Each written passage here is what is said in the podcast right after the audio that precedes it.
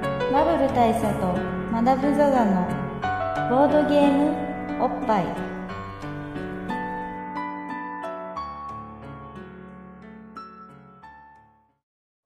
バブル大佐とマダム・ザ・ザのボードゲームおっぱい毎回ドイツ直送のボードゲームカードゲームを一杯やりつつぼんやりざっくりご紹介しているこのパッドキャストなんですけども、いえー MC1 のバブル大佐です MC にマダム・ザ・ザですよしじゃあここからは光栄じゃなくても大丈夫大丈夫ですねということでねオフィシャルでねオフィシャルなはいじゃああの今年も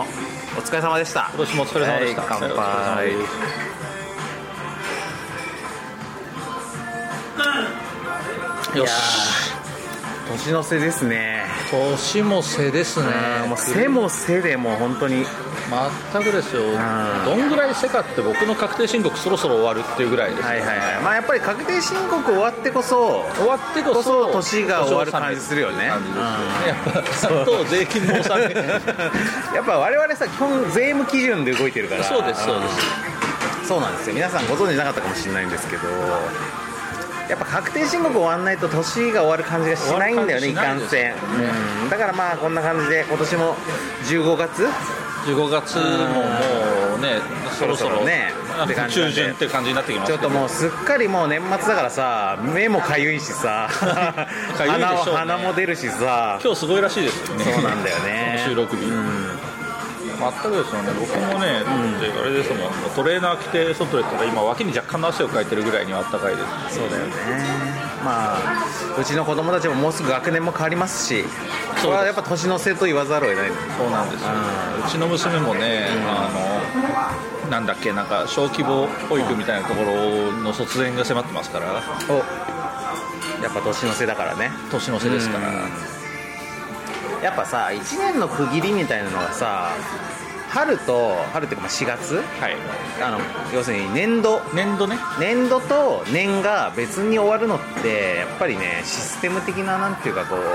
うまあシステム的な欠陥ですよ乱雑さだと思うんですよ、ね、乱雑ですもんねうやっぱ日本ってそういうところをさなんかこううまいこと統一してシンプル化していくみたいなのは下手だよねそうっすね確かにでもまあそろそろやっぱりペーパーレス化とかも叫ばれてますそうだよねやっぱこの年度末 年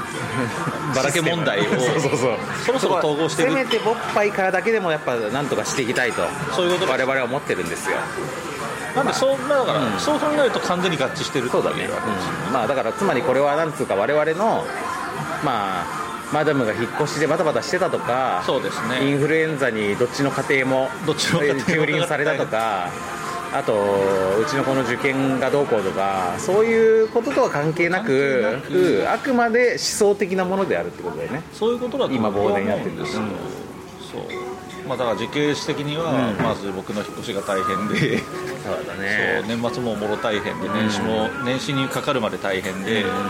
しかもあれですよ単なる引っ越しではなくあのなんつうか新居をそうです新ね居をビルドしたからねそうそうそうまああの仮面ライダービルド ですよすごいお手軽なやり方をして、まあ、混 流混流した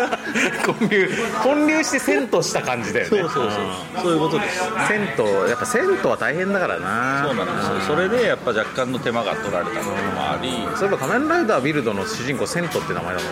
もんああなるほどねな暗示的だね暗示的ですうんねまあそれもそ れも1個前のライダーにもはやなってなってしまっていますがそうですねうまあ、というのがあり、うでその後間を置かずして、えー、とマダム家のインフルエンザが起こるでしんたっけだねしかもさそのし下の子の受験直前に上の子がインフルにかかってそうまず大佐の家が先に来たんだっけそうそうそうそうそうそうでもう隔離を頑張っていた中俺も怪しいぞってなって俺も隔離され、い、わゆるいわゆるミイラ取りが ミイラになる状態そうですようね、んまあ、ということが起こりましてでその後ぐらいに、えー我が家でも、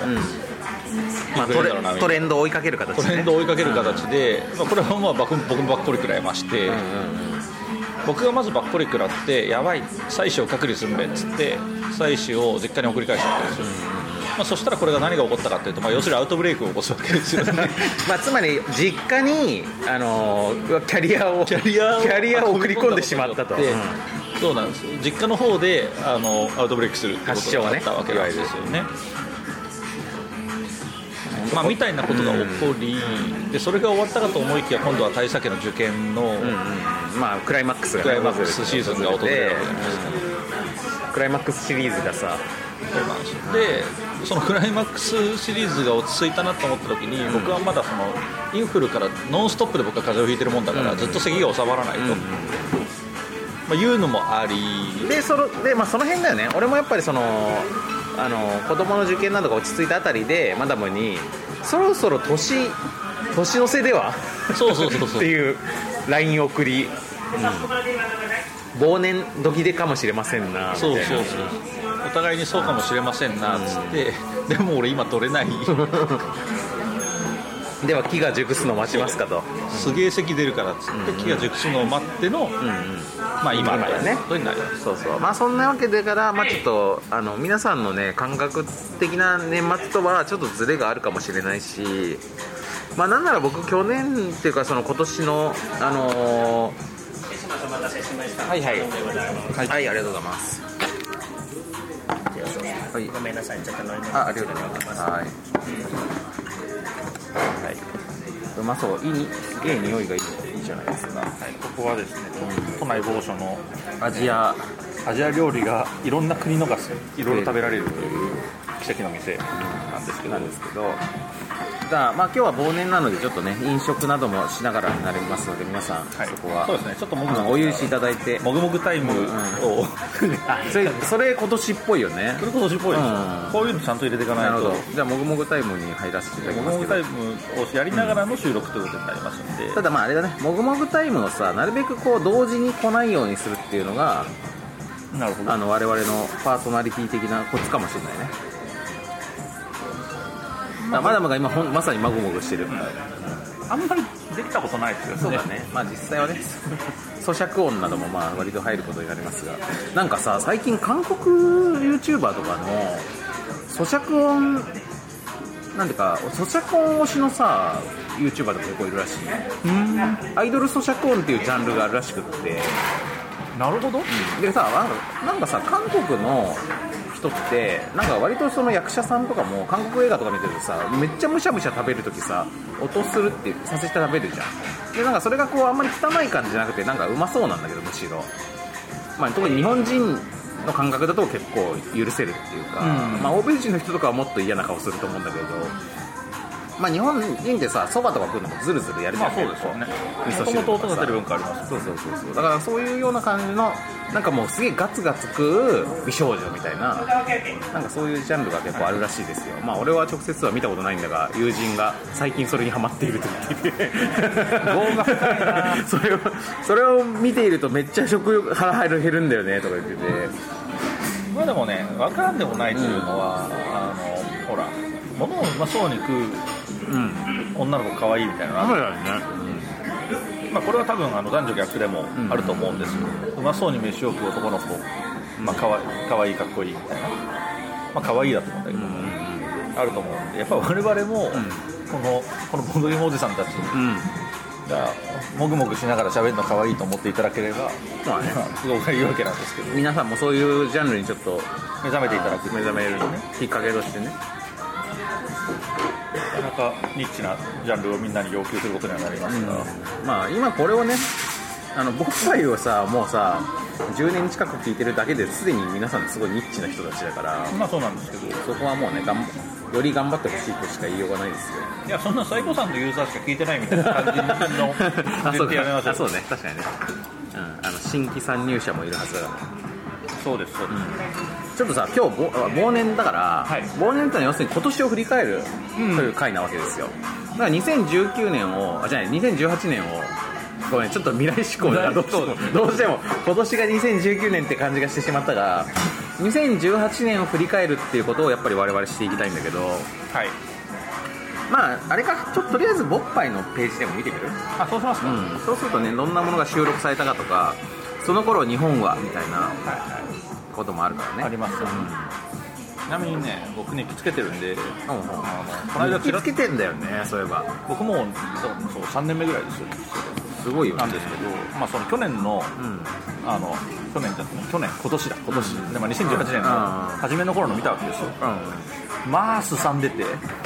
記が公私ともに俺のメンタルがボロボロだっていうのがわかる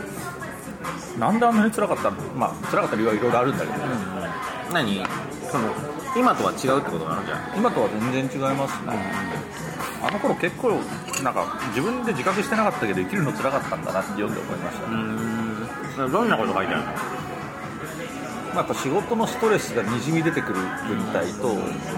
あとプライベートのまあその建立絡みのストレスとかがガンガンににじみ出る、いや家建てんの大変だよね まあもう二度とやりたくないですね俺俺ね自他ともに認める引っ越し苦手マンなんですよはい引っ越しって一大プロジェクトじ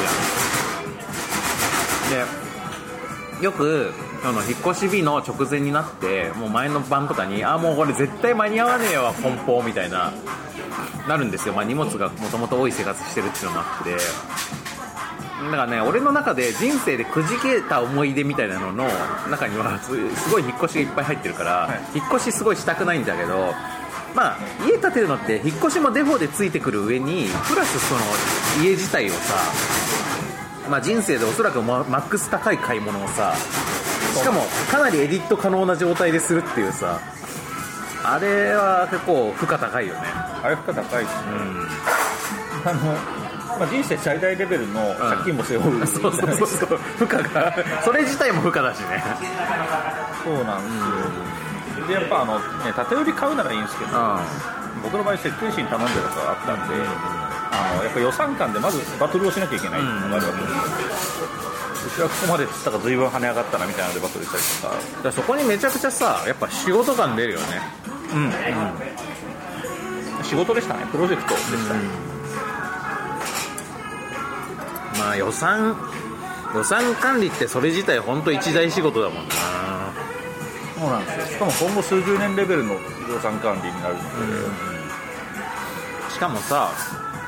まあ、奥さんとかさ、まあ、仕事の同僚とか上司部下とかではない人たちと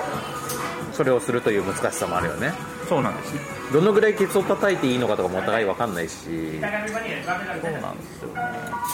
あまりビジネスライクにやりすぎるとその後の家庭関係に支障をきたすところもあるし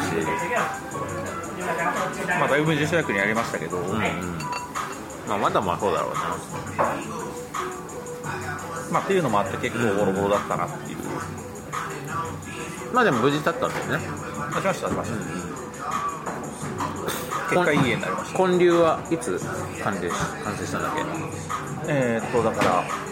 12月ですかけまさに2018年1年間かけたという正確には2年 ,2 年かかってましたスタートからはへえ設計にそんな時間かけたの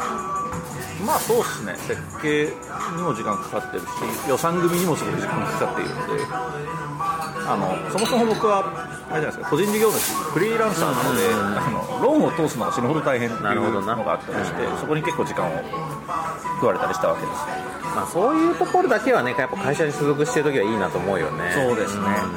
本当に思いましたね、まあ、っていうすごく世知辛い話から、2018年の振幕りを返りを開今幕を開けてでもそれはまあある種2018年のまでも象徴する出来事でもあるからねそうですね、激動でしたからね、そうですそうですちなみにボッパイの方を見ると2018年の一発目の更新っていうのはえ2018年3月14日はいはい忘年2017ああ3月14ですか、つまりちゃんと我々は1年ペースでやってますやってるわけよやってますやってます、なんかやっぱやっぱ根がきっちりしてるからなそうっすねあのやっぱ無意識からちゃんとやってるんですね、どうしてもちゃんと1年ごとぐらいにあの振り返ったりしなきゃなって思う気がしちゃうんだよねあれはやっぱきっちりしてますよねその辺ね、うんそうそうそうそうで2018年4月2日新年2018なるほどこれおかしくない ?2019 じゃないの新年えそれは今回でしょあそうだそうだそうだそうだ2018だちょっとすいませんその辺がねその辺がちょっと難しくなっちゃってちょっと今ちょっとこんがらがってる考えられた合ってます新年をだからちゃんと4月2日だから年度が変わったところ変わったところでで出してる新年を出すっていうのもねでも綺麗にやってますねやってるやってるこれ下手すとあの1年前同じようなことを言ってる可能性あ りますよそうなんだよなこの最近やっぱりおっさん少女として同じこと2回言っちゃうっていうのあってなんか去年ねそれこそねこの1年の中でねユーザーにあのーリスナーにね指摘されたことあったよなんかその その話なんとかの回でも聞きましたみたいなあったあっあれだっけえっ、とねだから俺らもうん収録中に気づいて、うんでそうリスナーも言ってた言っこてのた話この話前もした気がするぞっていうのがあったよねそしてそれを今忘れてるってことは3回もあり得るからあるよあるよ危ないよね何だったっけなまあ何回も言っちゃうんだよねあそういえばそのリスナーの反応といえばね、はいはいあのこの間大室にね、うんあの大した貝を焼きすぎてますよっていう のがあってねいや懐かしいと思すうごいねなんかやっぱこの時間を超えたメッセージだよねいやいや時を超えたメッセージですよ なんだよタイムカプセル的なさそうそうちょっとエモみがあるね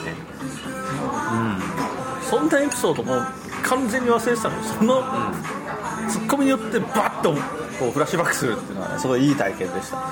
とてもありがたい、いいねなんかちょっといいね時をかけるそうそうポッドキャストだねわかりましたえーかいわれさんはいツイッターアカウントかいわれさんから物理はテトリスの話は2000忘年2016でやってます2016でしかも、そうだわそうだ物理テトリスの話だわ テトリス界でねまあ多分その他にもいっぱいあるんですよ、いっぱいある我々が疑問にも思ってないそれも3回ぐらいその話したよっていうのがあると思うんですけどもうしょうがないですおじさんだかいやほんとさ親戚のおじさんだよねらいや全くこの感じ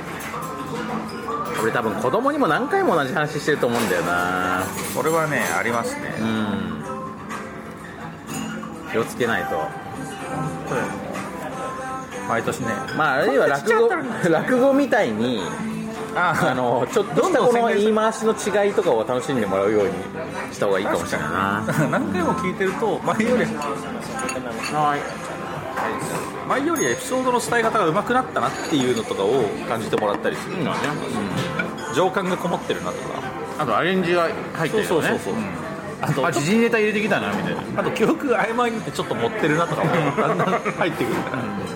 様式化していくやつそうそうまあともあれ新年が4月にありますから、はい、でその後、えー、4月10日番外編マジで告知だけの回ああ生ぼっぱい MK だけの回そうね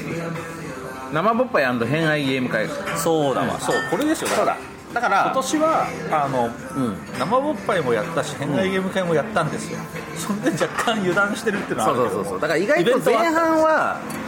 あの積極的に活動してたんだよねそうなんですよね、まあ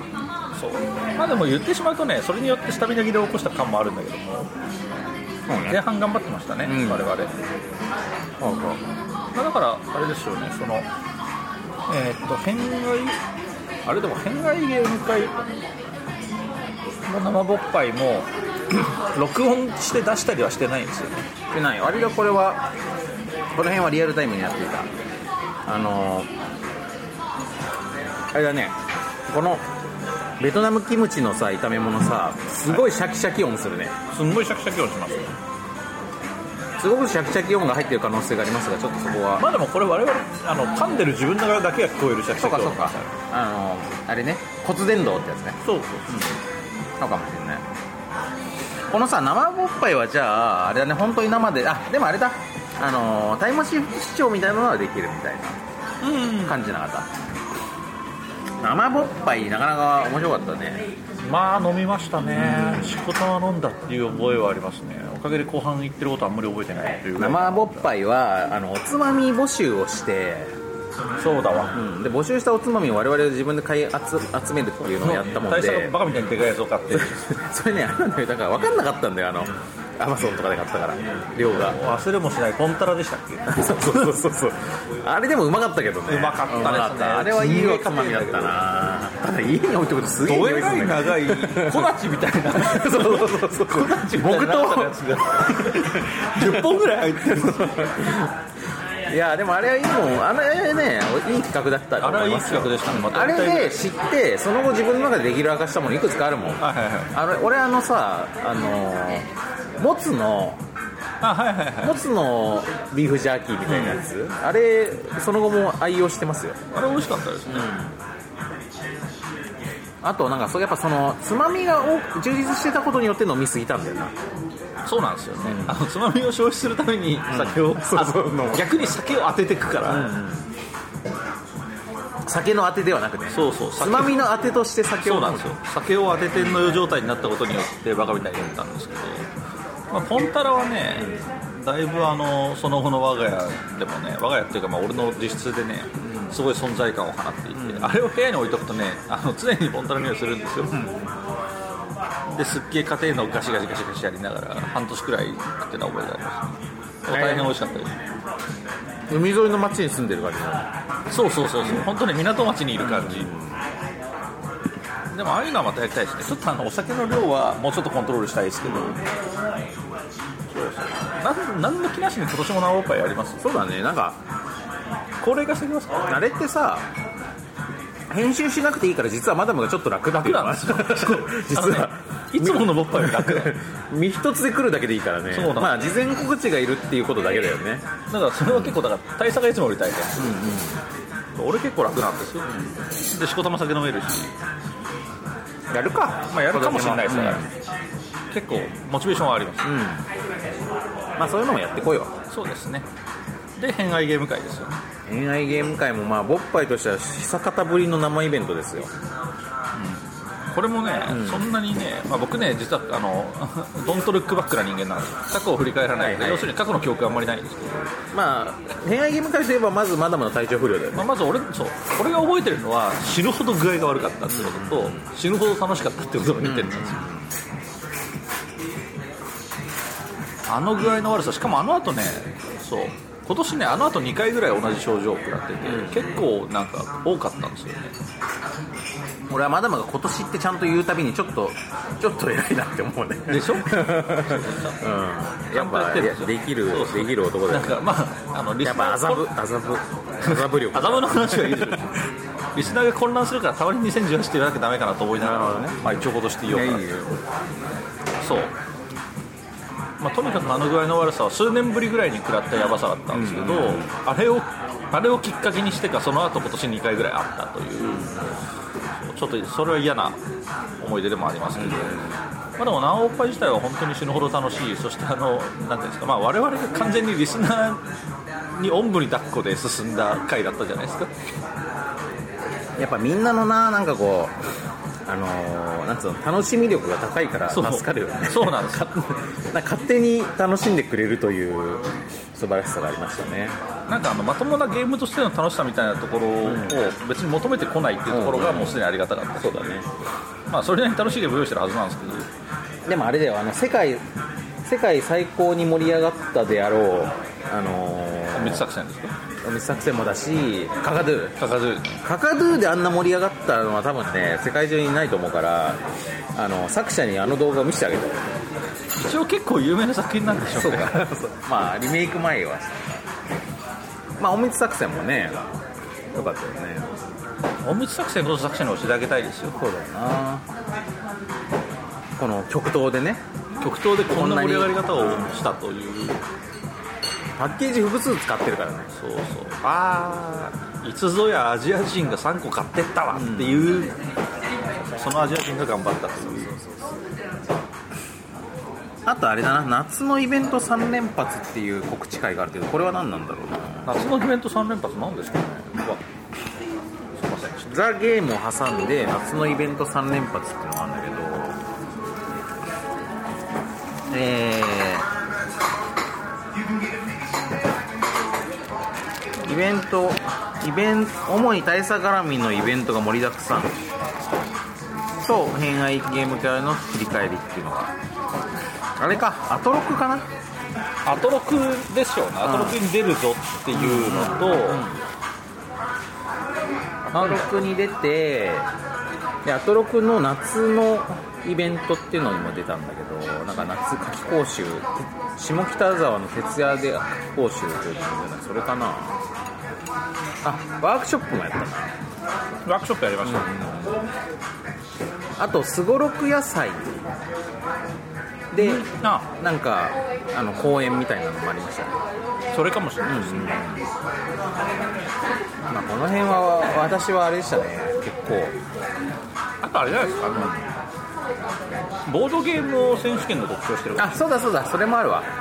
そのうちのどれか3つだそういうことですね多分下北沢の徹徹夜で国講師はもっと後で決まった気がするからそうだねボードゲーム王選手権が一番直近だったんじゃないかなもうそんな気がします、我々まあ参加者として来ましたけど、なかなか楽しめた、いいイベントでしたボードゲーム王選手権はなんかなんかまあそのハードルを上げすぎないでいけばまあアットホームなイベントとしては全然楽しいなってそう思そうう、んだ普け通どに楽しい、まあ、これからも続けられるといいんだが、まあそこは主催次第ですけどうんうんうんなんか本当にあの、結構肩の力抜けたイベントに結果なったじゃないですか、2回目、まあ、というかわあの参加者側はそう感じるイベントだったじゃないですかでそれは俺結構いいのかなと思っていて逆に、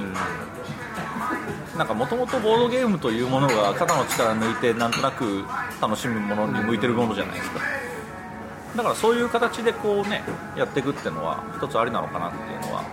思いましたねまあ、だからやっぱりガチ方面に行くかその場のお楽しみを取るかっていうので運営上の難しさはあるよね、まあそうですね、まあそこはだから運営の立場次第っていうのもあると思いますけどね、まあでもあの 結構第1回第2回毛色は違いましたけど、両方なかなか楽しめるイベントだったんじゃないかなと思いますね、あの日はとにかくなんかお腹が痛かったんじゃなかったかな確かあと俺ら決勝行ったからね、あそうですね、そう優勝仕掛けたんですよね、うん、やっぱ優なんだ勝仕掛けたんですよなんだかんだゲームっていうのはやっぱ勝ちかけるったり勝ったりすると楽しい思い出になるっていうのもまあ一面の真実としてはあります、一応このね普段チャランポランぐらいというのを前面に押し出して、押し出されてしまっているけれども、ちゃんとそこそこそこそこいろんな王の知ってる器がなゲームがあるという,、うんそうちょっと比較的器があるちょっと出てしまったなというところを、ちゃんと出せた回だったんじゃないかなと俺もさあの自分はなんかあんまマニアタイプじゃないからボードゲーム知識とかコレクター的ななんか素養は低いなと思ってたんだけどあのパッケージの大きさ当てるやつとかがさやっぱり店をやっていただけあって意外とわかるっていうのがそこはやっぱ強みですうん 面白かったねあとねなんだかんだでもうね我々ほらあの10年とかやってるじゃないですか確かにだから老害レベルなんですよ本来、もはや、いつまでもね確かに永遠の新若手みたい人気な感じじゃない分でいてはいかんとっていうことなんだと思いますね。そうねまあともあれそういう、夏はそういうことがありましたと。だったあとまあアトロクに出たのはまあ俺個人としては結構大きなあありがとうございますはいはいはい査定が査定がねタイタイタイの焼き鳥こと査定がアトロクはまベだトナムだわ会ベト社にとってはあれですよね。天にも昇るエピソードなわけで。ナムうんあれはもう本当に自分の人生としてはね結構大きなことですよやっぱりなんかさ自分がさ普段こうあの話をらメディアを通して聞いている人に対して自分の持論をさはい。あの主観的持論をぶつけるというのは非常にあのなんていうか充実感のある経験ですねまあなかなか怖くもありますよね。そうそうそうまあめちゃくちゃへこむことになる可能性もあるなと思ったけど、まあ、結果的には割と手応えを感じることができて俺としてはまあ1個新しいチャンネルが開いたという感じはありますよ結果本当良かったですね。だって去年でそれでなんか一番最初に出た回とそれはまあ映画の中のゲーム特集でその後下北沢のその夏休みイベントで、えーバックギャモンなめんな特集なめんな特えーで年末の今年のベストボードゲームみたいなやつに丸田さんと一緒に出てっていうので年去年4回出たからねっていうかね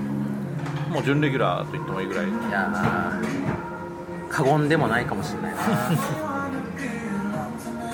いや本当ね、あの何でしたっけ中野のどっかの店で我々飲みながら、うんいやーあのウィークエンドシャッフルが終わりまして、んってあのアトあロクって第いうのに1回聞いたよね一緒にアトロクっていうのになったんだよ、んでいやーこれで俺の玉フルに出る夢はなくなってしまった が次の夢はアトロク アにト出るロこクとに出るだことだって言ってたのがもう懐かしく思い出されます確かにアトロクの第1回放送の日にマダムと中野で飲んでてこれで焼き鳥屋のラジオから聞こえてきたんだよそうでなんこんな夕方に結構ガチなヒップホップがかかってんだとあそうだそうそう 言ったらあこれ新番組のあれじゃんみたいな感じになってなったんだよなそうなんですよね、であの時の語ってた夢が結構なスピードで叶ったとい数うヶ月後でねそうなんですわまあよかったですねよかったよかったこれは僕は本当気が気じゃなかったです 最初の放送を恥ずかしいよねあれ絶対ねいわゆる共感性周知というやつが 身内の人間だとそうなんですあると思うんだけど俺だって自分の放送したやつとかやっぱ聞けないもんなだから代謝がこうなんていうんですかねあのドライブしてくるまでのんハラハラ感っていうのもあるし、ドライブしたらしたでこいつちょっと行き過ぎないから大丈夫かっていうのもあるそうそうそう早口だなこの人と思いながら、そう悪い癖出てんなとかねでまあまあでもそんなことよりも僕前の中出たことですよね一番のこっちの出てる恐怖こっちの恐怖 は我々の予期しないところでいやもしかするとまあそ結そ果れをきっかけに聞き始めてくれてる人もいるかもしれなアいトかロらクからボッパイ聞いてくれてる方ってのがいらっしゃるみたいなんで結果はすごく良かったしあのまあその投票投そう票やってだねチクっしてでかした作ってくれた人も、まあ、結果論としては結感謝果しているという結果感謝しかないんですけど年としては本当にあの何ですかねあのあの感覚ちょっと感じてほしいですよねあ のラジオを聞きながらちょっと玉がヒュッとするあの そうだ感なじってゲいうッのトはするよねちなみに次回の特集もう決まってまして、はいあの3月20日、ははい、い3大月丈夫かなそれまでに公開されてるかなこれねえっ、とね公開情報になるのが、えっと水曜日なのでそれ以降に出るなら大丈夫なんですけどじゃあそれ以降にこの収録を公開すればいいですねそういうことです3月20日にえっ、とトランスフォーマー特集ああなるほどねしかも玩具としてのトランスフォーマー特集っていう最近最近大佐が個人的にハマってることですよそうなんですよもう俺ねトランスフォーマーが好きすぎてみたいな感じになってるのでこの間ねあの、僕と一緒にマンダラケに行ってそうそうそうあのトランスフォーマーのご試食するっていう手札を心眼で見ましたもんね、うギリギリ見えそうで見えないっつってあれはいい買い物だったなそうですかね、お安かったですね映画実写映画第2弾のラスボスのホールにってやつだったんですけどあれお安かったねお安かったでおすね安かった、まあそういう特集をねまあなんとだからゲームと関係ない特集をはい初めてやらせてもらうといういいですねまあお願いしますよ皆さんはいまあ何でも聞いていただなんいかてこう好きだ好きだって言い続けるのはいいことだなと思っそうですよねたね、うんでも今ってさなんか愛のないプロよりも愛のあるアマチュアという時代になってきてるような気がするよそれはでもそうかもしれないですね、あのまあ、それこそが YouTuber とかみたいなもうんであることもそうですし、なんか、まあ、Twitter とかでもそうですけど、なんか、好きをこじらせすぎてすごいことになってしまった人っていうのが台頭する時代ですよね、で逆にさなんか炎上するしたりとかさするのもやっぱりプロの愛のない仕事が炎上したりとかするから、まあ、やっぱそういうなんなんつうのその気持ちが伝わっちゃう時代になったという感じがするな、うんないですまあ、それがそうなりやすい時代にもなったってことかもしまあ、良くも悪くもっていうなんかこの間話してたのが今芸能人とかアイドルグループとかって仲いいグループの方が売れるよねっていうグループ内の中がれない。あだからまあ嵐とかさまさにそうだと思うけどなんか嵐とか Perfume とかみたいになんか長くやってるけど仲いいなこの人たちみたいなのがやっぱなんか昔よりも多分その伝えたいようと伝えようとしてないことまで伝わっちゃう時代になったからなんかバレバレちゃうんだろうねはいはい、だからそのよそ行きの顔以外の部分がどうやっても見えてしまうし、まあ、当然それを、まあ、逆手にとってないなそれを考慮に入れて、あのそういうところも見せていくっていうスタイルがあって、そこの価値観そこの価値っていうのが高まったりでしょそうだと思うで逆になんかこうあこの人たち実は仲良くないんだなってなった時に価値が暴落するケースも結構あって、いまあ、どこがとも言い言いま言いませんが、うんまあだから好きっていうことはねこれからの時代はね皆さん力になるんですよそうっすね何かがすごく好きということはそう僕だから ダムが結構好きなんですよねうんうんそれのハマり始めであの、えー、とダムサイトっていうサイトをやってる萩原さんって人がいてまあ、この人がちょっと、まあ、一応一応仕事にインタビューをするみたいなうんうんうんやっぱりその、まあ、 その人を知ったきっかけっていうのは DVD が出たんです「ザ・ダムっていう DVD が出てきて、でこれはまああのなんいわゆる B 級映画、まあ、B 級っていうかまあ Z 級まで担当するアルバトロスっていう有名な IT 会社、生ビールとかはどうですいただきますお願いしはまい、す二つ。ははいい、ありがとうございます。くださいです。まあ、生ビールいただいたところでですねまあ、そのアルバトロスっていうところの,、えーとまあ、その企画を出したりとかかな、とそのもうとにかくダムが好きでしょうがない萩原さんっていう人が、えー、と2人でダムを巡って適当な話をするみたいなだけの DVD なんですよ、でまあ、これ本当に誰が誰得みたいな感じのものなんですけど、まあ、僕みたいな人間には刺さるわけですよ、でそれを見て思ったのは本当になんでこんなものが作れて、そしてこういうものが刺さるのかってなった時に結局それってもう好きの力でしかなくて、まあ、その萩原さんって人はあのその後デイリーポータル Z とかにも書くんですけど、まあ、その当時はただのダムが好きなおじさんにお兄さんっていう感じの人だったんでそうその好きをこじらした人をわざわざ DVD で見て盛り上がるっていうこれは何だろうってすごく思ってたんですけど今となってみれば全然不思議なことではないなと思って結局その楽しそうにしてることによって自分たちが感化されるっていうのがあるんですよねそうあれだよはなんかねあのそう変な言い方になりますけどちょっと社交心みたいなものなんだと思うんですよ社交心どっちが社交心があるってこと幸せな人を見るとこっちもあーそういう参こと加さねれて幸せがおられるっていう意味での社交心なるほどだからガチャとかとはもう完全にあの別個の意味で言ってますけどある意味社交心なんですよ幸せ感をバーンってこう自分で感じるから気持ちいいんだと思うんですよねさっきでのそれあっれてやっぱ尊さってやつじゃないですかアイドルとかに言う確かにだからさっきのあれだよね幸せになるあのー咀嚼咀嚼アイドルの話もあのアイドル咀嚼そう音そう要は食い食い気のすごい人の食ってるのを見ると幸せになるみたいなのもそうだよねそういうことですよね、うん多分ねいろんな言われ方をしてるわけでほっこりするもそうだし尊いもそうだしでも全部やっぱそういうことなんですよねこっちの幸福感を喚起するってことなんだと思うんですよ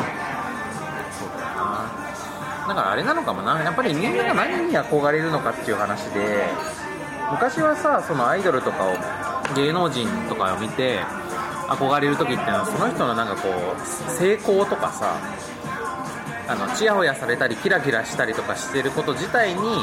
つまりそのステータス社会的ステータスというかさそういうことにみんなが憧れてたんだけど今はまあそういうことよりもあこの人幸せそうだなっていうさことに憧れるんじゃないなるほどね楽しそうだなとかさ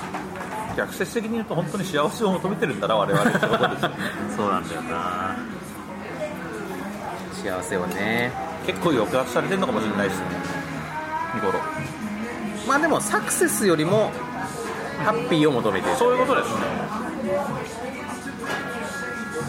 それはもうそうですねすごくシンプルに表してると思う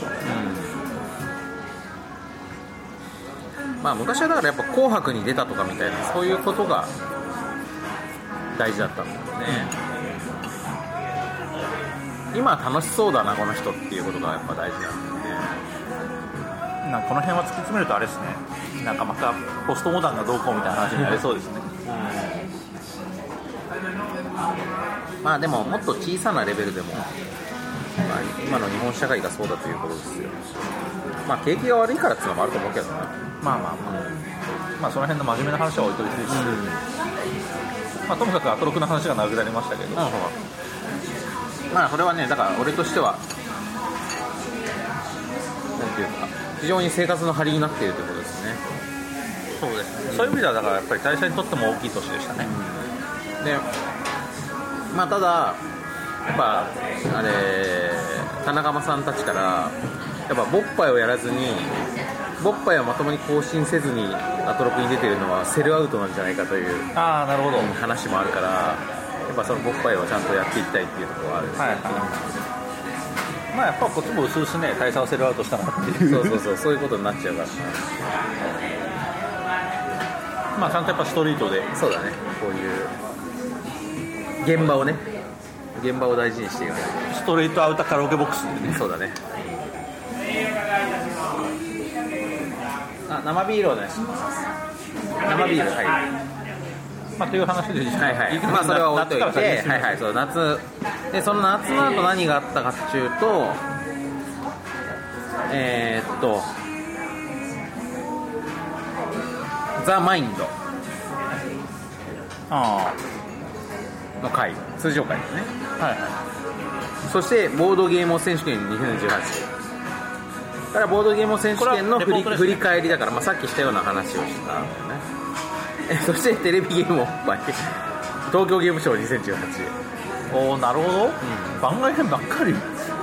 でその後がまあ、番外編のドロッセルマイヤーさんの法廷記あの謎の部品ああなるほどねでで最後に、まあ、あの12月21日ドロップイットということで、まあ、これ通常回だけどなおのおで思いのほかないですねすごい番外編率だね我々ちゃんとした活動してないなまあいやだからまああのさやっぱりやっぱりイベントやって満足したんだそうからだからあとはそうやっぱこの番外編って言い方さ若干失敗だった可能性あるねそうですねうん、やっぱりこの通常回以外のやつを番外編と言わずにそれも全部第何回って言ってればもっと活動してる感が出たそうなんですよから、まあ、これは過去の我々に対してちょっと言いたいところはあるこれだからあの10年前ぐらいに戻ってボッパイってのをやるときにアドバイスがあると全部通常会っていうしろとか番外とかにすんだと、自分たちのあのなんていうかその運営能力をそこまで過信するなと、いうことは言いたいまあゲームショーは今年は何があったっけあありがとうございますはいはいゲームシ今日ョーはは大佐は VR の公演を聞いたりしてああバーチャル e スポーツだバーチャル YouTuber の公演を見ましたよそうそうそうだからあのなんだっけ白白そう白さんとか馬の馬の頭の馬の男の男性のやつとかが、まあ、公演を公演という形でリアルタイムであのスまあクリーン上で座談喋会みたいなってたんだけど、まあ、あれ見てあこれは結構来たなと思ってたんだけどもう今テレビで普通に見るよね、見ますなうん、深夜番組とかにはもう普通に毎日出てるよな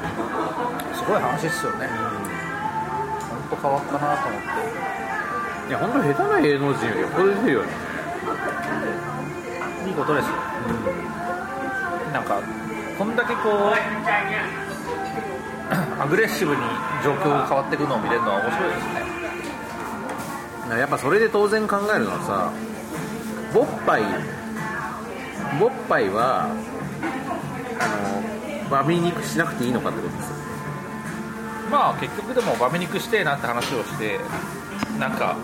うまいこと素材くれる人いねえからって話したけど見たいしかないからいやいやでもさ今バミ肉素材みたいなのはみんな自前で作ってなくって全然余裕でアプリとかで簡単に作れるわけですよまあそうですねで我々の場合多分さあのマグロナちゃんとかああいうこうちゃんとボイスチェンジして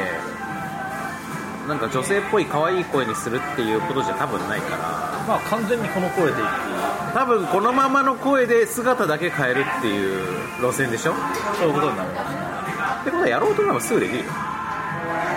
まあそのリップシンクとかが出しでよければってことだと思うんですその要するにあの もうレディメイドのアプリレベルでいいんであればってことですよね、そうかリップシンクってあれ自動じゃないのかな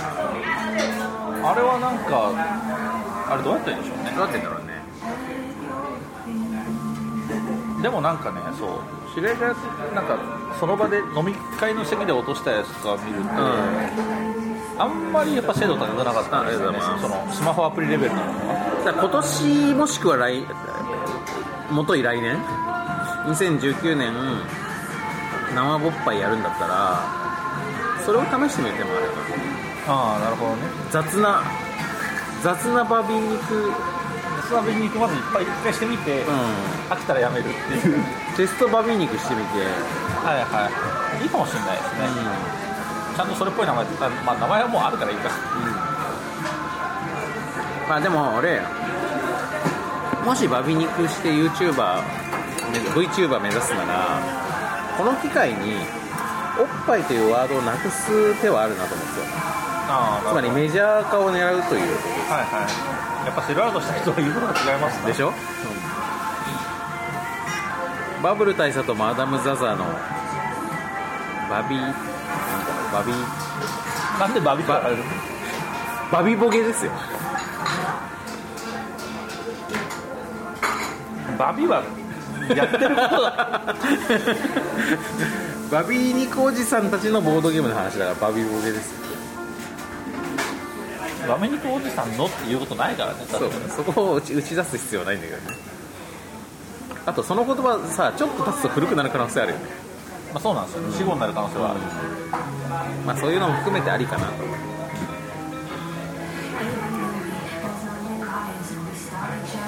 まあでもそれするとやっぱセルアウト感出ちゃうからやっぱほらボンパイという旗印の元に集ってる人たちもいるわけですからね難しいとこっすよ大丈夫かなでもやっぱこの MeToo 的な流れの中でさ我々が排斥されていくってことはないかなあのねコリコリ的には NG だからやっぱり、だからやっぱそうするとこうねまあ NG どうしてもじゃないアン話ですよアングラ来産なんで来産だけどまあ来産そう来産だからななんですけどまあだから逆になんていうんですかね逆に男性を貶めてるっていう意味での変はあるかもしれないあ我々女性のおっぱい女性をを上げてねうん来産するポッドキャストになってるじゃないですか、なるほどまあ、っていうのはあるかもしれないうんなるほどねじゃあまあ賃賃評価をチンなのかってとこありますよそれもだそかれはら耐チえンたなるものがそんなダイレクトななるほどな確かにな確かに比較するならさ、まあ、正規は正規同士比較するべきじゃないですかなんか大胸筋で勝負すべきなんじゃないですかなるほどね愛嬌筋愛嬌筋ってなんかもっとこう概念としてやっぱ弱いもんね弱いです人によってなんかこうやっぱ大胸筋って感じの人もいるけどまあ別に別にって感じの人がほとんどだと思うまあそうなんですよねだからやっぱね武器がないんですよあんまりでやっぱメンズのさあのーセックスアピールですよねの箇所が意外と少ない意外と少ないんですよねだから要するに男性だからこそ魅力的な部分っていうのはギャランドゥ的なやつとかねあれもだってどっちかっていう個人とノ差ーのある人の方が多いですよノーだねあるおそらくギャランドゥ的なやギャランドゥ的なものはなおそらく薄めだけどないではないですけつど俺もうっすらしかないねだしそもそもニーズとしての脳の方が多いでしょそうだよなあノーってそういう意味ね好き嫌いが分かれるとそうそう別にギャランドゥ求めてねえような人の方が絶対多いですよあーあとまあ絶対あるもので言うと喉仏とかだけどやっぱりなんか絶対に薄味だと言わざるを得薄ない味だと言わざるを得ないあとヒゲですもヒんねゲね、まあ、ヒゲもまあまあでもだってヒゲない方がいい人なんていっぱいいるでしね、だから我々もちょっとその、もし、まあこれをこの辺をポリコレ的にどうかと思ってる方がいたら、まあ、我々もそこは苦慮してるとそうですね、やっぱりこのこれからの時代に合った形にボードゲーム会をしていきたいと思ってるところはあるんだけどやっぱいかんせんなかなかこうそれに変わる概念をね手にするのが難しいっていうのはありますねそうですね、まあ、あとこれはでもやっぱりポジショントークだと言われてもしょうがないですけど、やっぱ我々あの、おっぱいの執着のだいぶ強い男性であるということでもあるんで、そこはまあパーソナルな部分としてある程度は、まあ、ある程度だから、要するに許していただきたいということしかないですまあまあまあ、まあさっきのね好きが力になる時代っていうのもあるから、そうですね。うん、こういう好きももしかすると力になると思うだからあとはさやっぱり大事なのは誰かが不愉快な思いをしてないかということでまあ、そこ自信ないっ すね そこそう好きが力になると思い出しましたけど、あの性癖が力になる世界の漫画知ってますはいはあのなんだっけ少年ジャンプの電子版かなんかで読み切りが出たんで、その性癖が力になる世界の漫画によって知った、まあまあ、ちょっとバズったスーパーマニアック性癖であるドラゴンカーセックスっていうのがあるんですけどあはいはいはいあそれってそれが由来なんだそうですまあただそ由来というかもともと海外であったスーパーマニアックジャンルうんがその漫画によって確実のもとにさらされたとどういうものなドラゴンと車が交尾をするものらしいですよのカーセックスというと普通は車の中でするセックスですがそうではなですがくそうじゃなくてカーがするとドラゴンがカーを、まあ、パッコンするらしいんですよなるほどねまあでもトランスフォーマー好きの俺からするとやっぱドラゴンにのキャラもカーのキャラもいっぱいいますからはいはそういうことあり得るかもなという気がする、いなるほどねさすがですねまあ、トランスフォーマーについてはまああれなんですけどトランスフォーマーって結構ね女性型トランスフォーマーっていうのは一大ジャンルとしてあるんですよあありますよねで女性型トランスフォーマーだけがとにかく好きな人っていうのも、まあ、たまにいて性癖としてそういうブログとかを見ると俺はもうすごいほっこりするんだけどまあそういう無生物系ね無生物系ね無生物にセクシャルを感じる系ねまあそれはある程度わかるわけですよまあこれは2019年のテーマのちょっと一つにちょっと頭の片隅に置いておきたいことであそう2018年を振り返りっていう意味で言うと僕ねだから後半ぐらい、秋ぐらいから突然プラモデル始めたんですよるおうプラム趣味そうなでそれは何でかっていうと、うん2010年くらいに、もはや理由も思い出せないんだけども、うん 一つプラモデル買ってたんですよ何の何の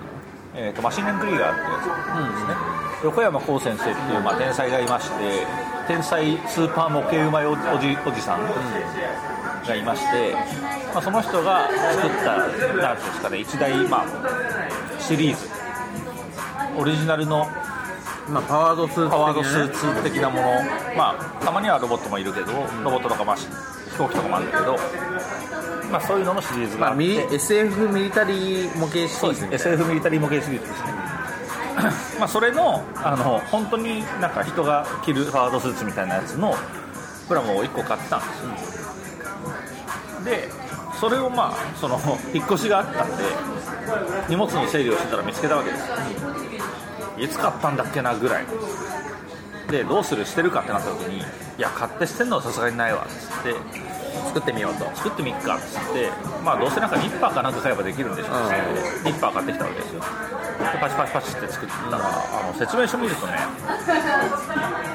あのなんか色番号みたいなの書いてある、まあ、要するに濡れ、塗らねえとかっこよくなんねえよ、でマジかっつって、まあ、ここまで来たから塗るかっつって塗料買うじゃないですかでやるじゃないですかそうすると今度はなんかあのただ塗っただけだと本当になんか新品のテラッとした感じになるから実際やるんだったらなんか汚れた感じとかを出さなきゃいけないと、そしたらこういう塗料でこういう風に汚しをかけたらいいとみたいな感じでゴリゴリやってったら、まあ、最終的に数十時間かかって、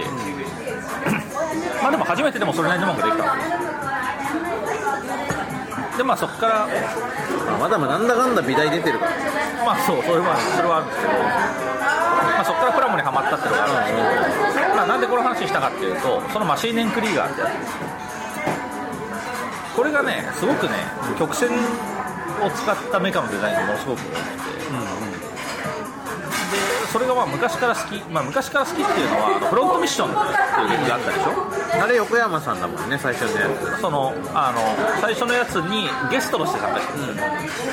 よフロントミッションっていう、まあ、ロボットシミュレーション RPG があったんですけどスクエアのねそうスーパパンツァーーってねいう、まあ、でかいロボットに乗って戦うやつでそれのえーっとまあ、結構カクカクしたどんじゅうなこうガシッとしたロボットをそれはかっこいいなと思ったんですけどやたらヌメヌメしたカエルみたいなやつがいたんですよ、でそれがものすごく小学校の頃好きだったああれが横山さんデザインなのあれが横山さんデザインであることを後年知ったわけです、まあ、おそらくその辺の会話兼ね合いでそのプラモをどっかのタイミングで買ってるいや俺マダムにそういうメカ趣味的なイメージ全然なかったかないっすから意外だったよもともと全然ないんです、でもなんでそのメカ趣味のない自分があれが好きなのかってなった時に、これはねおそらく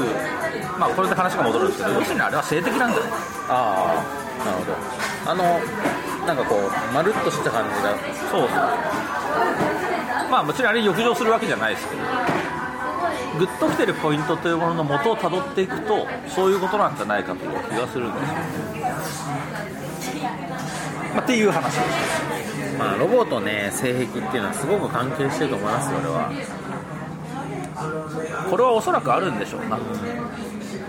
だからその、まあ、例えば「ファイブスターストーリー」とかもそうですけど、なぜあそこまで線の細いロボット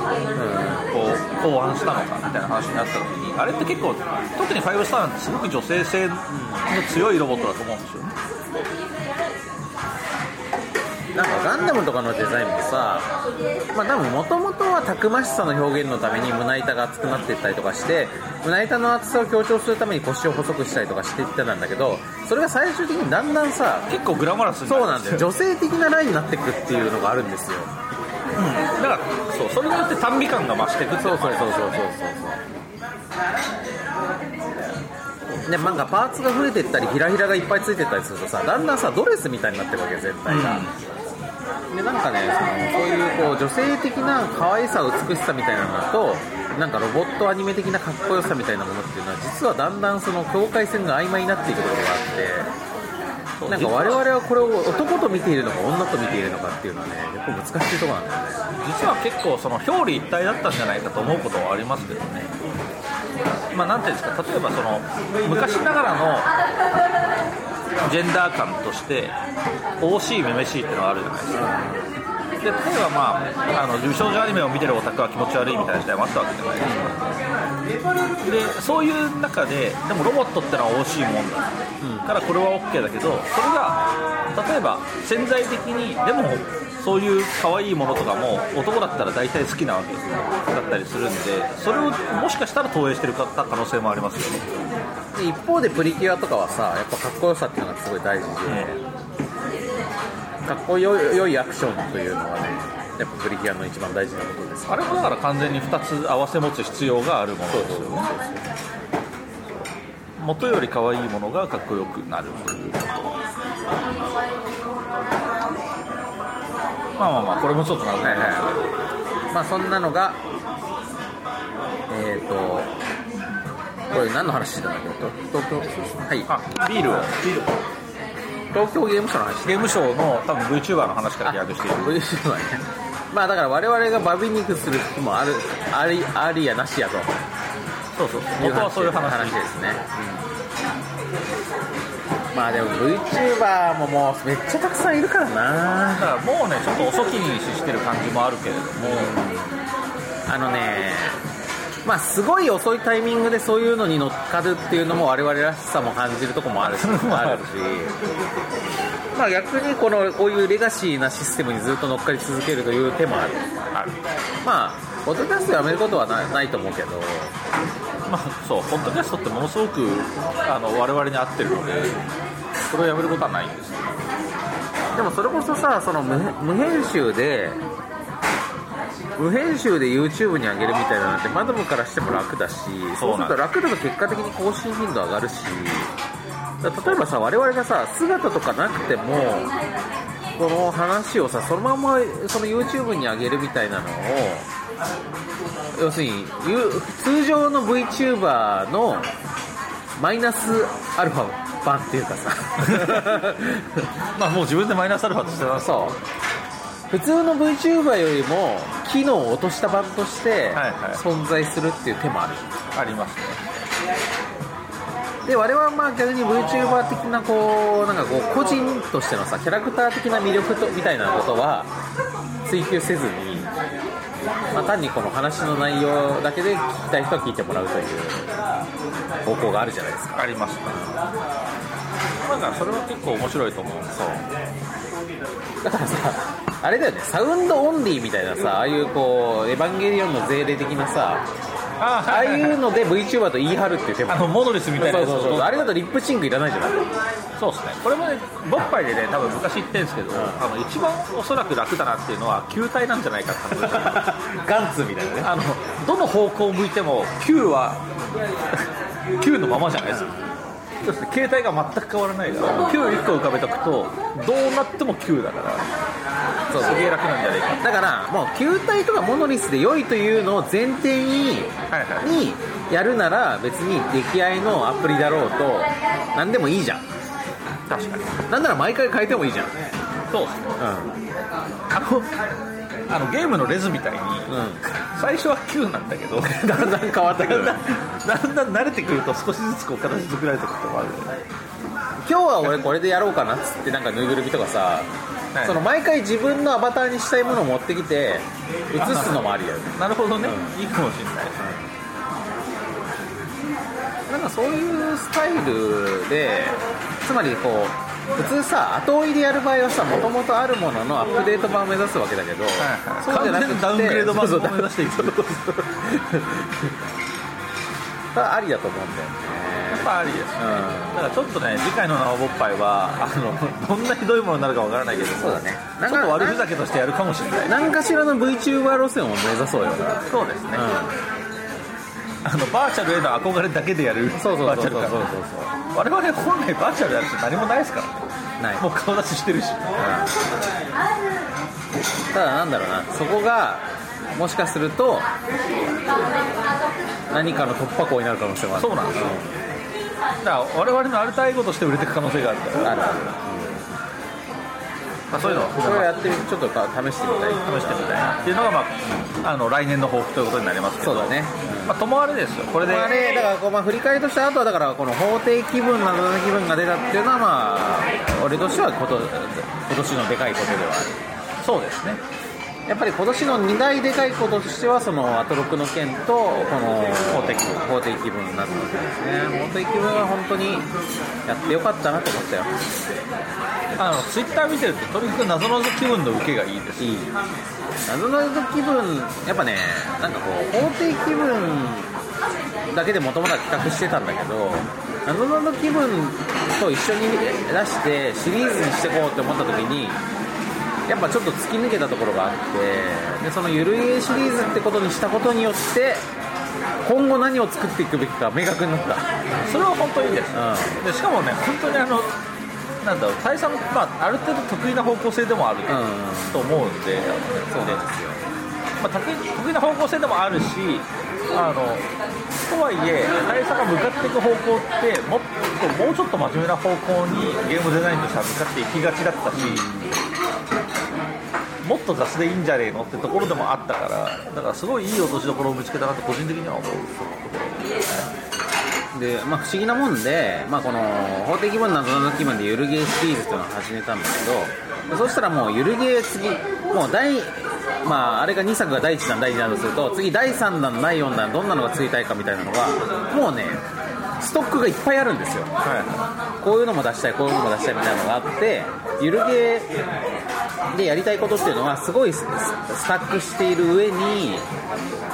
そうなってくると逆にゆるゲーと全然逆のこともやりたくなるわけですはいはいだから俺ねあのーまあちょっとどういう形式で出すかはともかくとして2019年の抱負としてはあの中量級以上のゲームも出しますよ、なるほど、大丈夫ですかそれ新年に回さなくて まじゃあそれはちょっとまああそうそうそうまあそれはまあの後ほどねあれですけどなんかそういうこう一個一個の活動は方向性を絞っちゃった方がかえって広がりが出るんだなってことはそうです、あのうん半端なことが一番良くないんですよこれ本当思うんですよあのねやるべきこと決めるってマジ重要なんですよ、どこにも行ける状態が一番何もできないっていうのはすごくあるんですよね、だからまあ逆にゆるゲーシリーズをやりやり始めたことによって重ゲー作ってみたいなという気持ちも芽生えた最近ねあの 幸福論っていう本を読んでるわけですよ、まあ、アランっていう人の100年前ぐらいの本ですけど、やばいねそうまあ、この本はねすごく読みやすくていいですよ、あの哲学をやってる人だけども、エッセイ本みたいな感じなんで、まあ、超読みやすいんですけど、まあ、この人がね本当当たり前ではあるんだがすごくいいこと言っててあの本を読みたいってなった時に何の本読もうかなって思ってる暇があったら今一番手に取れるところの本を取って読めみたいなことを言ってるんですよなるほどね読み始めることで本頭は本を読むモードになるしるほど自分の行動が決まるんだでまず行動を決めると自分の精神状態も変わっていくそれに合わせているで今回の話は結構それに近いと思ってそれは確かに何そでうだわも作れるぞってなったら何作ろうかな何作ろうかなあっちもいけるこっちもいけるこれもやりたいっつって何もできないけれどもこれ作りますって決めた時にもう頭はそれを作るものになるでそれで多分今呪術なりで例えばゆるゲーがあって作ってたらそういう別のもん作りたいなってあってじゃあ今度はこれを作るって決めてそっちに行けるっていうことがあったりするそう行動がすごく重要だっていうのはあそうだね結構ねそれはねあの新しい知見だった僕は頭でっかちなんで確かにマダムはまあいろいろ考えてから動くタイプだよね逆に自分の中でいろいろこう考えてその最終結果として行動というものが生まれるんだろうっていったタイプなんでその逆逆からのアプローチっていうのは結構面白いでもなんかねゲーム作ってる人同士で話をしている時になんかたまに出る話としてゲームを一番思いつくのはどんな時かはいそれはね別のゲームを作ってるんだよねああなるほどねだからね ゲーム作ってるとねなんか別のゲームいっぱい思いつくのよでも今はとりあえずこっち優先しなきゃっつってやるんだけどだからということはそれを逆説的に利用するとゲームが作れない思いつかないって人はどうすればいいかなんかねゲームを作ればいいわけですよでそのゲームは別に出来がいい必要はないわけです取っかかりなんですそうだからクソゲーをまず1本作るとそうするとそれを作ってる最中にいろんなことが思いつくから、呼び水そうそとうしそうてのそゲーうムでだこのクソゲーは出さなくていいからなんならそれはすごく思う僕もまあ世に出したこと一回もないですけどちょいちょいゲームの間を作って作品まですることあるんですけどあれやり始め始めたらガンガンいろんなもの出てくるんですよねでまあとりあえず最初に手をつけたこれを完成させるかっつってやってそれはなかなか難しいんだけどまあ結局あのそう間を出したところに関してはそれを言って一番辛いのってそれを形にするフェーズだったりねでもその間を出すってところで間をバンバン出る出すためにはさっきのまず何か作ってみるっていうのはすごいいや本当ねやってみて分かることってのはまあすごいあるからねそうですねだからまず手を動かすっていうのはすごい重要なことだなと思ってなんかやっぱその方程式文作ってる時もさなんかこれこれ需要あんのかなってやっぱ思いながら作ってるとこもあるからなんか意味あんのかなとか思う時もあるんだけど出してみるとまあ意外とこう響くところがあったりとかで逆にねそれは自分で作ってるとこ需要あんのかなとか思っちゃうんだけど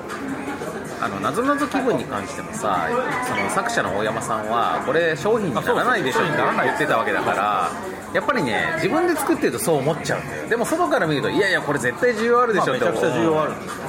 それを僕はね前思ったのはあれですよあのベストフレンドですよベストフレンドは、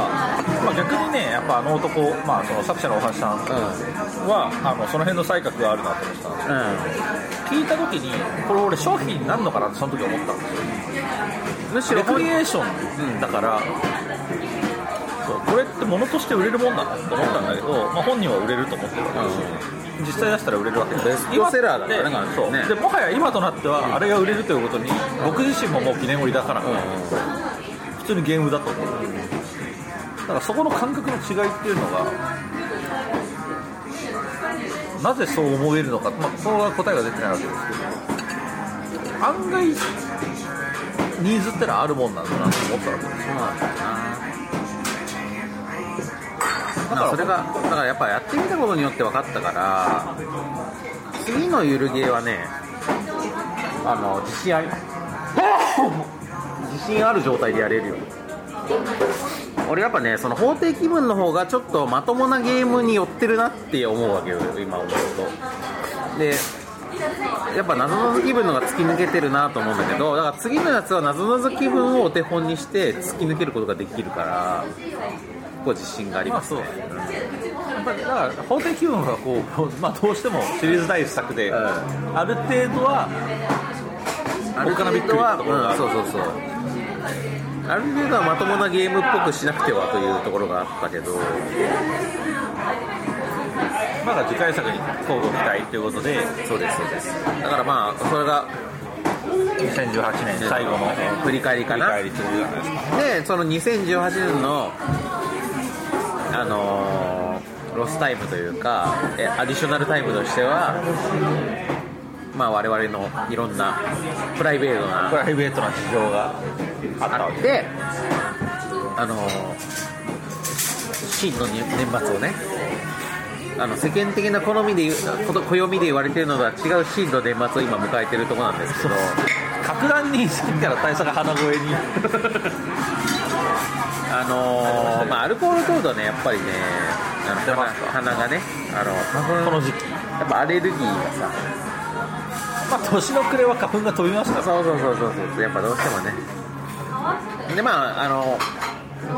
忘年ね、まあ、ある程度話も盛り上がったところで縁も竹縄なんですけど、はいもう 1, 年1時間超えてるから、ええだけ竹ど田竹田竹あの田ね、ぼぼっぱいゲーム大賞を決めなきゃいけないんですそうだわよでまああのご存知ない方のために言ってることをぼっぱいゲーム大賞っていうのはその年と取り上げた取り上げたゲームの中で大賞を決めるのねそうですだからエントリーしてる作品を、まあ、今から言いますねこれがね相当少ないはずなんですよねえー、とねエントリー1、はいザ・ゲームああ最高の作品エントリー2ザ・マインドああなるほど でドローステルマヤさんの法廷基盤の謎の基盤はちょっとマッチポンプ感が出るし、まあ、番外編なので抜かすとドロップイットです3作しかないやばくないこれやばくないザ・ゲーム、ザ・マインド、ドロップイットのこの3作から、もっぱいゲーム大賞2018を決めることなんですけど、あのね今回は不思議なもんでたった3作しかないでしょ、今まで一番選ぶの難しいかもしれないそう、難 しい。どいや、この3作が言結ってしまう構、と2つぐらいで絞れてる2つまで俺はも絞れね、俺もこの2個のどっちかなとはまあちょっと思ってるんだよ2つまでは絞れてるんですけどここを選ぶのすげえ難しい難しいね。まあでも、僕パイオフ大賞でしたもんねそうだね。決まりましたうん。まあ俺もあれかなと思ってるけど、じゃあちょっと例年と同じようにせーので言ってみますか。そうしましょうはい、じゃあ、えー、勃発 EM 大賞2018、はいえー我々の、じゃあ、ちょあれね、我々のそれそれぞれの推薦作ね、はい推薦作、せーの、ザ・ザママイインンド、やっぱそうよだよ な、そうだけどこれはもうしょうがないんですよあのね勃発ゲーム大賞で、だってことです、まあ要するにザ・ゲーム、ザ・ゲーム俺めちゃくちゃ好きなんですよ、もう10点中10点つけるぐらい好きなんですよでもこれはボッパイで選ぶ必要すらない良作なんですよでだからほらあのアークライトさんがね、あの新版を出しますよっていうぐらいでもやっぱそこからもう一段突き抜けたのがザ・マインドだからね、ザ・ワインドは本当問題作なんですうよ、ん、でやっぱ結構その世間的な評価もいいわけただこれね少なくとも僕の周りで言うといやザ・マインドは勘弁してくれっていう人かなり多いわけでも俺は好きなんですいや、だってザ・マインド、俺からしたらさ、あれあんなのにさ、ゆるゲーの、ゆるゲーのの先輩戦みたいなばっかりそうですね。だからザ・マインドはね、俺はすごく好きですね。なんかやっぱ久々にこのゲーム俺が作ったことになんねえかなって思ったものの一つだねだしこんなに世界的に売れたこれはゲームなのかゲームっていうのそうだはねないと思うのでやっぱ俺が尊敬してるゆるゲープレイゆるゲーゆるゲーぜ以前のものとしてザ・マインドとあとカルータとかさカルータもそうだこの辺は本当に俺はねこういうものをあの押していきたいという気持ちでゆるゲーをやっているというところもあるからまあザ・マインドじゃないですかねまあ勃発ゲーム大賞ザマインドでも間違いないまあこの審査員たちがさまあ満場一致だったらしょうがないよね満場一致だったらそうだで結構我々大体満場一致意外とね、ちなみに僕ね昨日考えてたんですよ今年何になるかなと思っておそらく満場一致になるんじゃねえかなあれじゃねえかなって思ったそうですよしじゃあおっぱいゲーム大賞2018は、ザ・マインドザマインドということになりました受賞おめでとうございます、うんこれはねあのちゃんと聞いてるリスナーは完全に予想の範疇内だったまあでもまあザ・マインドです、ということですなね、ザ・マインド日本語版はまだ出ないのかなどうかな出てるんだっけ出てるのかもしれなんなだいけどあれはやっぱ東洋思想的なものをやっぱ題材にしてるからやっぱり日本人である我々がやるべきではありますよねいやあれは本当ねあのあのエモいわれぬ空気感は味わって損だし、まあ、ただ事故る可能性も若干は考慮してもまらあいもたちいろんねその好みの分かれるゲームではありますから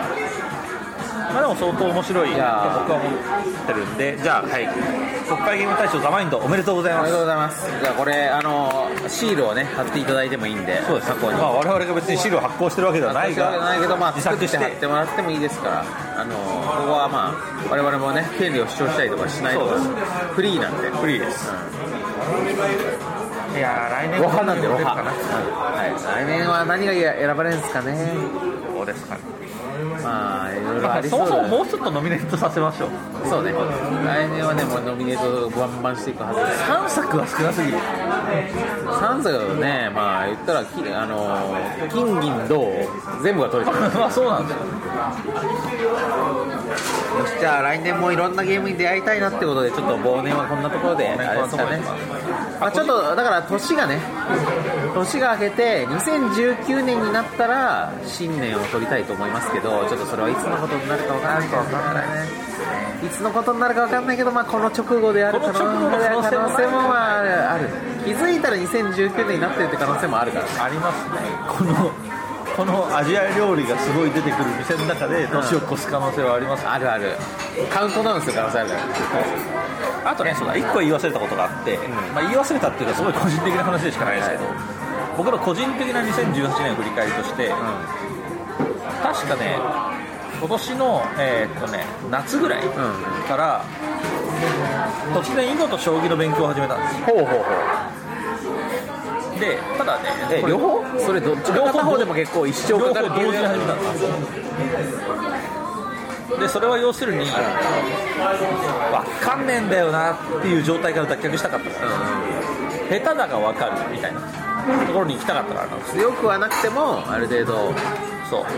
でただ僕には重要な問題があって僕はアブストラクトゲームその完全情報ゲーム、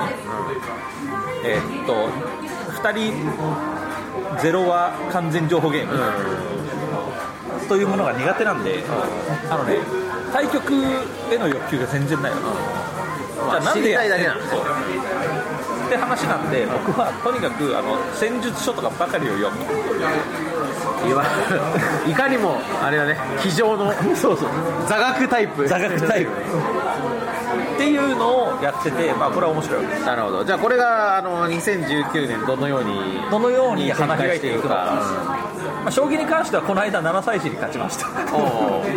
いやもうちょっと2019年のね年末ぐらいにはマダムも今年はあのポスト藤井と言われるまでになりましたなと、こともあるかもしれないあのね 藤井システムで知られる藤井先生の方ねところでポそうたくんじゃない方 のね